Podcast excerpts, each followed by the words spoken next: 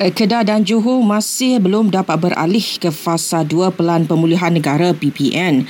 Jelas Menteri Kanan Pertahanan Kerajaan Kuwait, kelonggaran yang bakal diberikan akan membuka ruang kepada kebenaran perjalanan secara besar-besaran.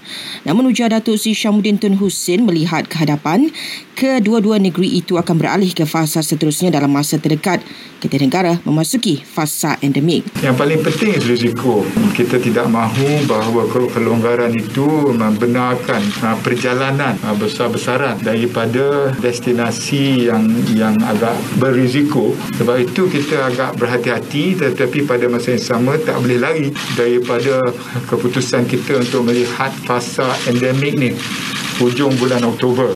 Beliau juga memaklumkan masyarakat kedua Menteri Kuartet COVID-19 bersetuju mencadangkan supaya waktu operasi restoran, stesen minyak dan kedai serba neka dilanjutkan sehingga 12.30 malam.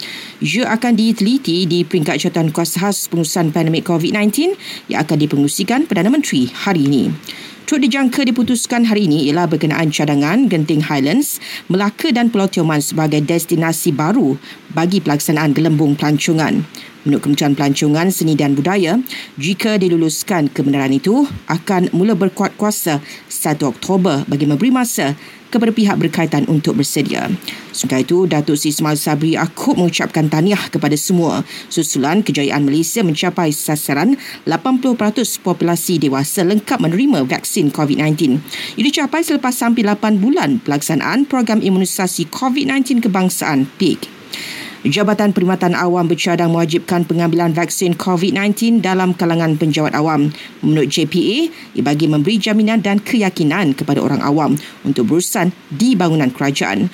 Namun, ia tidak membabitkan individu yang mempunyai alasan kukuh yang mendapat pengecualian atas faktor kesihatan.